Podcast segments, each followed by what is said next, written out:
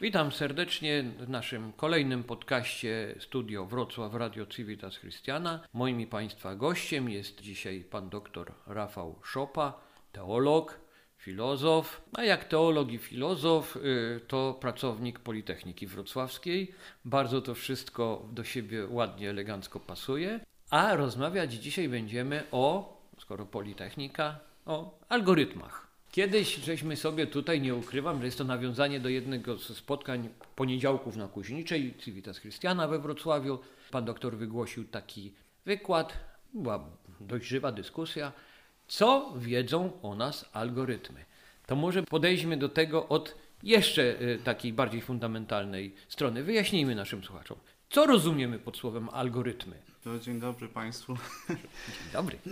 To tak e, potocznie rzecz biorąc, to jest e, pewna metoda postępowania, gdzie wyznaczamy sobie cel e, i mówimy jaką, wyznaczamy pewne warunki do dojścia do tego celu. Jeżeli tą metodą postępujemy, to mówimy o algorytmie, więc na przykład w bardzo ogólnym pojęciu algorytmem może być chociażby prawo czy przepisy ruchu drogowego. To jest algorytm. Mamy cel, bezpiecznie dojechać do drogi, mamy warunki, które są nam narzucone i e, spełniając te warunki po prostu korzystamy z algorytmu. Dziękuję. Lakoniczne, aczkolwiek rzeczywiście wyjaśnienie jest wystarczające na ten etap.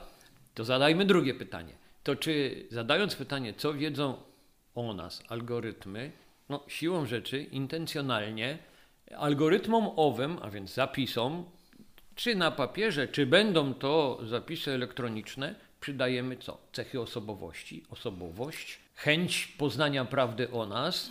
To y, jest no mieszanka właśnie. sztucznej inteligencji i y, inteligencji ludzkiej, ponieważ y, to, w czym my bierzemy udział w internecie na przykład, to e, z jednej strony jest to z góry jakby nakreślone przez człowieka, który miał jakąś intencję, właśnie on wyznacza cel, którego my z reguły nie znamy. W ogóle prawdopodobnie nigdy go nie poznamy.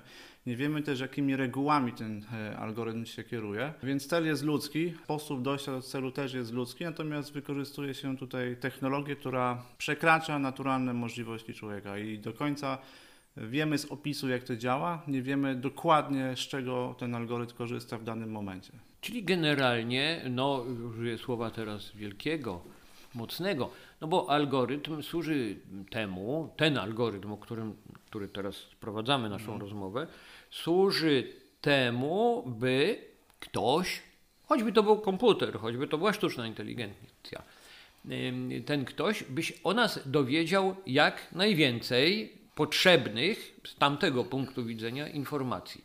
Więc jakie to mogą być informacje i y, no bo to użyję mocniejszych rzeczy, czyli to nas inwigiluje.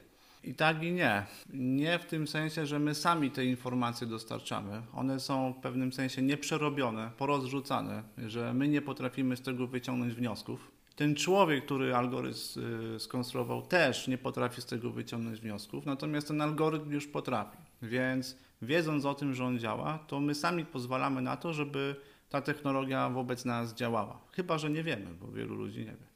No, nie zdaje sobie sprawy, tak? tak? tak. I, nie zdaje, tak. I oczywiście nie wiemy do końca, co te algorytmy o nas wiedzą, chociaż są już badania, które pokazują mniej więcej, e, co one mogą o nas wiedzieć, w jakim stopniu. Znaczy to widzimy choćby w najprostszym takim życiu, posługiwaniu się wyszukiwarką Google, tak? Użyjmy naj, naj, najprostszej rzeczy, kiedy szukamy, y, nie wiem, no niech to będzie książka nam potrzebna, mm. żeby tak iść, albo garnek, który potrzebujemy zakupić.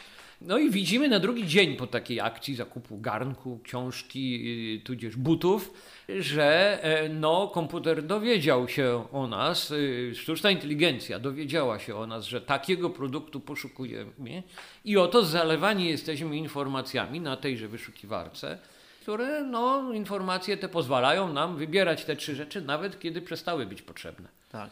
Tu są dwa rodzaje algorytmów ogólnie. E, ten algorytm, o którym e, Pan mówi, to jest algorytm zachłanny, który patrzy na to, co robimy w danym momencie. Bo tu chodzi o to, żeby sprzedać jakiś produkt. Akurat w tym momencie chcemy coś kupić, jutro już nie. Więc ten algorytm podąża za naszą zmiennością nieustannie, pewną nieuchwytnością naszej natury i nie o to chodzi, żeby ją zatrzymać, tylko żeby za nią nadążać i podpowiadać, co teraz jest nam potrzebne. I one idą w tym kierunku, że będą niedługo nas profilowały od rana do wieczora, będą wiedziały o nas na przykład, że mamy inny nastrój rano, inny wieczorem, będą podpowiadały reklamy pod nasz nastrój albo produkty na przykład, co nie wydaje się jakoś szczególnie złe, jakby z naszego punktu widzenia i firm, które sprzedają, po prostu to ułatwia kontakt e, i dostarczanie na przykład produktów pod drzwi i tak dalej. Więc to może mieć pewien y, dobry aspekt. I drugi rodzaj algorytmów, które się tam mm, ukrywają w pewnym sensie, to są algorytmy dynamiczne. E, one, ich nazwa jest y, no, dynamiczna, natomiast one są w pewnym sensie bardzo ogólne i nie chodzi o naszą zmienność, tylko o stałość. Czyli na podstawie całej naszej działalności w internecie, e, na przykład na Facebooku, w mediach społecznościowych, jakie posty umieszczamy, co lubimy, jakie lajki, to te algorytmy profilują naszą osobowość tak na trwałe. Czyli ich nie interesuje to, że w tym momencie mm, e, lubimy jakąś książkę, tylko ten algorytm patrzy, czy to, że tą książkę lubimy, wpisuje się w ogólny profil naszej osobowości. On ten profil wyciąga na podstawie naszej działalności, na przykład kliknięć w lajki. I tych kliknięć nie musi być wcale dużo. I tutaj były badania, mm, e, chociażby jeden z polskich psychologów ze Stanfordu, który pokazał dokładnie, ile tych lajków e, potrzeba, żebyśmy byli przewidywalni. E, w zależności od do kogo porównujemy, jeżeli chodzi o osoby, które powinny nas znać najbardziej, na przykład współmałżonkowie, no to wystarczy około 300 lajków, żeby ten algorytm wyciągnął wtedy te bardzo ogólne dane na nasz temat, które wskazują na naszą osobowość, która no, długofalowo jest y, przecież niezmienna, prawda? Więc tutaj mamy dwa rodzaje. Algorytmy dynamiczne, które właśnie wskazują na nasze cechy osobowości, charakteru, poglądy polityczne i tak dalej wręcz. No i te algorytmy zachłanne, które są no, zachłanne, czyli nie interesują nasze poglądy, tylko w tym momencie, co chcemy konkretnie kupić na przykład. Dajmy na to bieliznę damską. Tak. tak ale to oczywiście no ten, ten drugi no jest w miarę oczywisty. Też łatwo podejrzewam jemu no, na, takiej, na, na warunkach pewnej preselekcji zapobiec poprzez odpowiednie nawet korzystanie z wyszukiwarek, przynajmniej tak się nam wydaje. Znaczy, jeżeli chcemy je zablokować, no to rzeczywiście korzystamy z trybu incognito i nie będzie nam się to podsuwało pod nasze oczy, jeżeli nie chcemy reklam. I to jest w miarę proste i oczywiste, więc to rzeczywiście no, możemy zostawić troszeczkę na boku. Natomiast podejrzewam, że ten algorytm też jest częścią tej wielkiej układanki, czyli zbierania przez sztuczną inteligencję tego wszystkiego o nas. Bo ten zachłanny no, też jest częścią tego szerszego procesu. Dokładnie... To, że my nie zobaczymy tych reklam, to wcale nie znaczy, że te informacje o nas się nie zbierają. Jeżeli chodzi o relacje między nimi, to albo nie wiemy, jak to jest, albo ja nie wiem dokładnie, jak to jest. Prawdopodobnie to drugie. Albo inaczej. Ludzie, którzy to robią, to pewnie dokładnie wiedzą. E, natomiast jaka, jaka jest dokładna relacja? Czy ten algorytm zachłanny sprzedaje jakieś informacje do tego dynamicznego i czy ten dynamiczny je obrabia w inny sposób? Zakładam, że tak, no bo to widać chociażby po reklamach na Facebooku, że one ze sobą współdziałają. Natomiast na, w jakim stopniu są te informacje się wzajemnie przenikają, no to dokładnie nie wiem tego po prostu. Nie? Bo być może by było tak, że ten algorytm dynamiczny, gdyby korzystał wyłącznie z tych informacji, on musi je jakoś wybiórczo selekcjonować na pewno. Natomiast no, Facebookowi chodzi, on zarabia na, w dużej mierze na reklamach, więc nie może się wyłącznie kierować cechami naszej osobowości, żeby sprzedawać nam te usługi, chociaż zapewne jest tak, i my tego raczej nie wiemy, że być może jakaś grupa osób o pewnych preferencjach osobowościowych woli kupować dane produkty zamiast innych i w tym momencie ta interakcja na pewno następuje. Natomiast w jakim stopniu, no właśnie, to jest trochę zagadkowe e, zagadnienie, nierozwikłane, co budzi pewne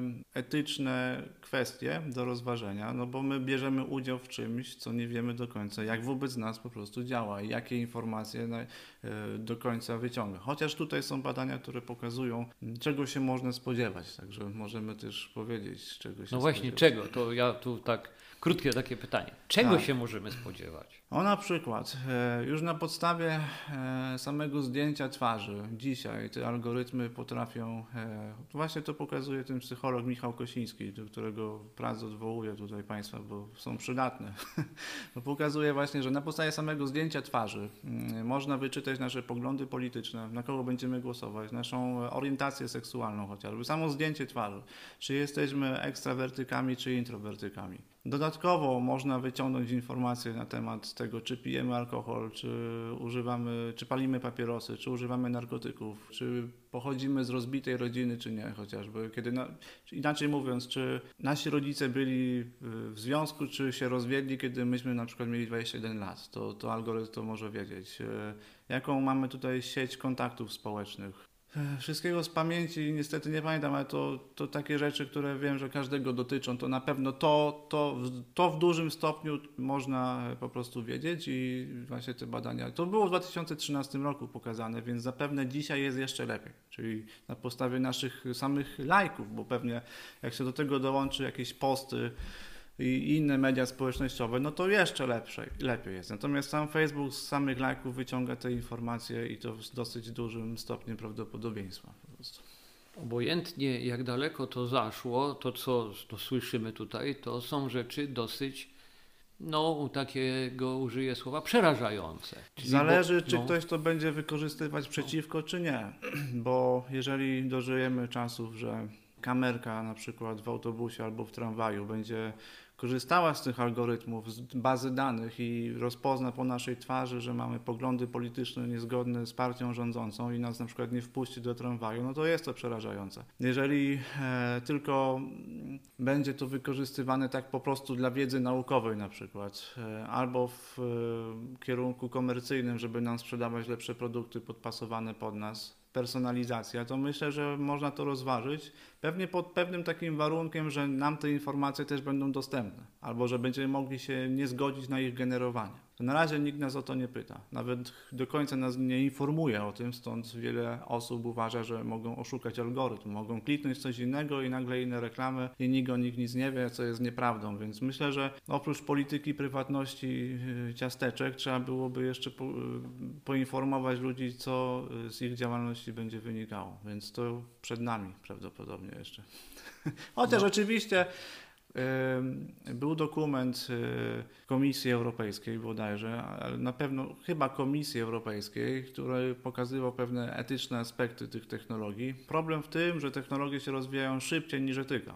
Po prostu my zawsze jesteśmy opóźnieni w namyśle nad tym i te technologie już działają, dopiero wtedy się namyślamy, czy to dobrze, czy źle. Więc na pewno wiele osób może paść, że tak powiem, ofiarą tego. I, I, na przykład w przyszłości też sobie wyobrażam, że jeżeli ktoś będzie rekrutować do firmy na jakieś stanowisko, to też może zażądać naszych y, kont na Facebooku i algorytm podpowie, czy warto taką osobę zatrudnić, czy nie, kiedy ta osoba umrze albo kiedy zachoruje, ile urlopów weźmie.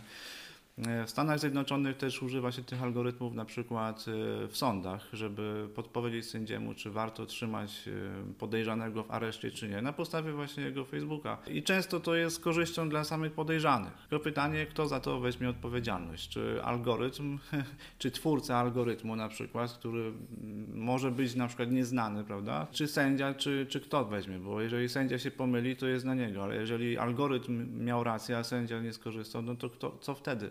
Więc to jest y, ciągle przed nami, żeby to opracować. Poza tym no, może być zwykłe narzędzie też i manipulacji. Doskonale sobie wyobrażam sytuację, w którym nie wiem, ultra super bogaty, groźny, niebezpieczny mafios wynajmuje grupę informatyków, którzy tak sprokurują ten system algorytmów względem jego osoby, że wyłoni się oto obraz zupełnie niewinnego aniołka i no i co wtedy? No zależy co się wtedy wytnie z tego obrazu i się puści dalej, nie? Oczywiście, no co wtedy można powiedzieć. Poza tym tu jeszcze jest y, myślę szersze pytanie y, o stan demokracji w ogóle naszej, bo wiadomo, że politycy z tych algorytmów korzystają. Wiadomo, że no Barack Obama był y, jednym z pierwszych, jak nie pierwszy, który używał je w kampanii wyborczej. Donald Trump również przecież. Dlatego go odcięli w końcu od głównych mediów społecznościowych. Znaczy odcięli go pewnie z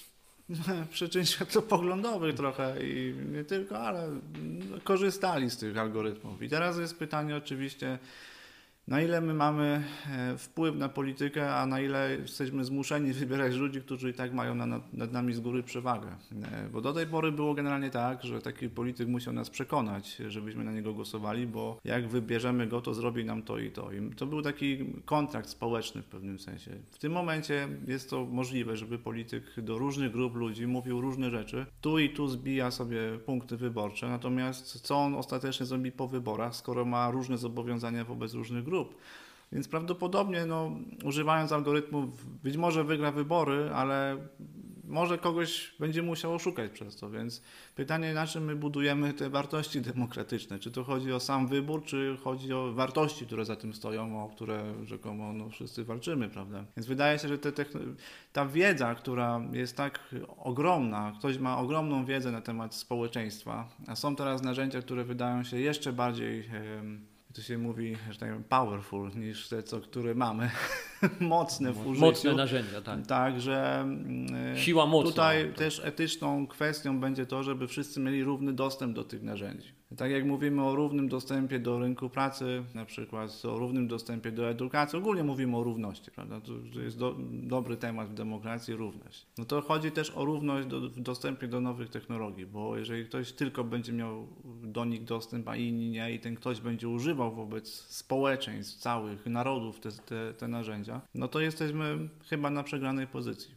Jako społeczeństwo jako obywatelskie, tak, tak, tak, Nie jako człowiek nawet, tak. bo rozumiem, że ja na tym personalnie nawet mogę niewiele stracić. Natomiast wtłoczony zosta zostaniemy wszyscy wtłoczeni w, ten, w te tłumy, te, w te te plemiona, Będziemy na których trybikiem będą... w systemie, tak. e, przy czym no, cywilizacja zachodnia ogólnie zawsze, nie zawsze, ostatnio przynajmniej, no, preferuje podejście indywidualistyczne, prawda? Znaczy, ale e... trochę co innego mówi, co innego z tego rozumie Ale co dzieje. innego trochę może z tego wynikać, no więc e, trzeba tu trochę regulacji prawnych zrobić i trochę etycznych i stworzyć może jakiś algorytm, który nadzoruje po prostu te inne algorytmy, który by wskazywał na to, czy, czy to idzie w dobrym kierunku, czy złym, bo to trochę umyka nam. Nawet w pewnym sensie to umyka twórcom tych algorytmów, bo i oni nie wiedzą, jak on działa do końca, co on bierze pod uwagę. Z tego nie wiemy. Póki co mamy taką przewagę mm, nad nimi, że to my musimy włożyć ten pierwszy zapłon, musimy je odpalić, żeby zaczęły działać. One sobie bez nas nie radzą, więc my mamy nad nimi kontrolę. Niektórzy idą w kierunku takim, że przyszłość, y,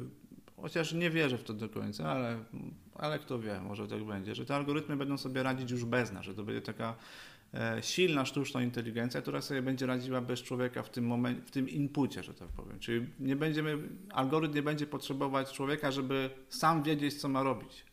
I i to by było nawet y, pójście w kierunku, tak, na razie science fiction, bo byśmy wtedy chyba już powiedzieli, że sztuczna inteligencja mm, jest samoświadoma w pewnym sensie, ale do tego to jest debata filozoficzna, która pewnie nigdy nie będzie rozstrzygnięta, ale, ale. Znaczy, może kiedyś niestety nie tyle zostać rozstrzygnięta, co rozwiązana. W sensie, że ta sztuczna inteligencja, czyli pytanie nie czy, tylko kiedy. Tak, no być może, ale wtedy jest pytanie takie, czy e, sztuczna inteligencja będzie jak człowiek i to jest zupełnie no, in, in, inna debata, bo jeżeli tak, no to czy sztuczna inteligencja powinna mieć nie wiem, prawa człowieka na przykład? Czy, no właśnie, czy co, powinna mieć prawo do opieki lekarskiej? No nie wiem, no nie wiem w jakim sensie nawet. No, można byłoby stworzyć robota, który będzie się tą sztuczną inteligencją posługiwać i co wtedy? Czy mamy mu dać takie same prawa, jak my mamy i tak dalej? No to jeżeli by do tego doszło, że sztuczna inteligencja by się uniezależniła od człowieka, no to trzeba byłoby się nad tym poważnie zastanowić po prostu, prawdopodobnie. Pytanie, czy do tego dojdzie. To znaczy, tu muszę tak, takie chcieństwo powiedzieć. No, wydaje mi się, że moim życzeniem i chyba dążeniem powinno być, żeby nie, żebyśmy jednak my pozostali na poziomie ludzkim. A co możemy w tej chwili? No nie wiem, czy to jest wyjście. Maksymalnie jednak ograniczać może y, y, swój, swoją obecność w takich społecznościach no, przynajmniej spowalniać ten proces, yy, chociaż pewnie to jest trochę daremne mimo wszystko. jeżeli w ten sposób cała ludzkość postępuje, to jeżeli jeden z nas ktoś się wypnie z tego systemu w sensie, to chyba całościowo nic to nie zmieni. E, jest takie pojęcie w literaturze e, technokracja. Więc e, zamiast może się wypinać, to może nie dopuścić do powstania technokracji, czyli kształcić ludzi, jak to działa, mówić im, uświadamiać ich trochę. I żeby ta technokracja, która teraz to właśnie kreuje i ma władzę nad ludźmi, żeby świadomość ludzi, że oni tam są i to robią, myślę, że ta świadomość sprawi, że sami ci technokraci nie będą y, mieli takiego poczucia, no powiedzmy nawet bezkarności trochę e, wobec społeczeństwa i trzeba będzie się ze społeczeństwem liczyć, bo ludzie będą wiedzieli, jak to po prostu działa. Więc myślę, że raczej edukować niż uciekać, bo chyba się nie da od tego uciec obecnie. I to nawet widać w czasach pandemii, że to już nawet żeby kogoś na kwarantannę wysłać, to trzeba mieć aplikację w telefonie, prawda? Więc pytanie, no, tak. no, no jeśli ktoś nie ma tej aplikacji, no to trochę się wypiął z systemu, ale czy to jest, no może nawet nie jest to dobre do końca, bo, no bo gdzie mamy żyć poza systemem? Gdzie jest, tak, gdzie jest kraj, który w świecie powiedzmy. Czyli no pomijając zachodnim. jakieś bardzo, tak, no właśnie bardzo kraje jakieś odległe, to rzeczywiście chyba, chyba nie ma. E, no ja troszeczkę zawieszę tą pesymistyczną trochę rozmowę, ale z drugiej strony no kończy się jakimś takim wezwaniem no, pozytywnym, czyli wezwaniem, to co zawsze było ważne, wezwaniem do edukacji, wezwaniem do tego, żeby nie być bezwolnym narzędziem, żeby jakoś tak pilnować siebie, swojego intelektu, swojego udziału w życiu może publicznym. jeszcze na koniec powiedzmy o jasnej stronie tych technologii. No jasna strona jest na przykład taka, że przecież e, algorytmy pomagają w walce z chorobami e, typu rak chociażby. Taki algorytm może podpowiedzieć dobór leków do pacjenta. E, po prostu on ma ogromną bazę danych, z których korzysta i wie, czy w naszym przypadku choroba się rozwija w taki czy w inny sposób. Można dobrać leczenie. Także to naprawdę jest wręcz cudowna technologia, e, natomiast krzywda, która z niej może wynikać, to jest krzywda, którą robi nam inny człowiek po prostu. To nie, algorytm jest niezależny politycznie, nie ma poglądów, nie ma poglądu, nie ma światopoglądu. Póki nic, co. Póki co, nie? Także to człowiek ma i to człowiek z tego korzysta i to człowiek czy grupy ludzi dają innym dostęp do tego albo bronią, więc to pytanie jest o nas, a nie o technologię, bo technologia jest, uważam, dobra, jeśli się ją dobrze wykorzystuje po prostu. No, dziękuję za ten optymizm na końcu. Y, moim i Państwa gościem był dr Rafał Szopa, łamacz algorytmów, bo teolog z Politechniki, więc y, powiem bardzo młodzieżowo, algorytm ma zawiechę chyba trochę jednak, a ja żegnam Państwa y, do następnej naszej audycji. Do zobaczenia, do usłyszenia Dziękuję z Wrocławia. Również. Dziękujemy. Żegnam. Piotr Sutowicz.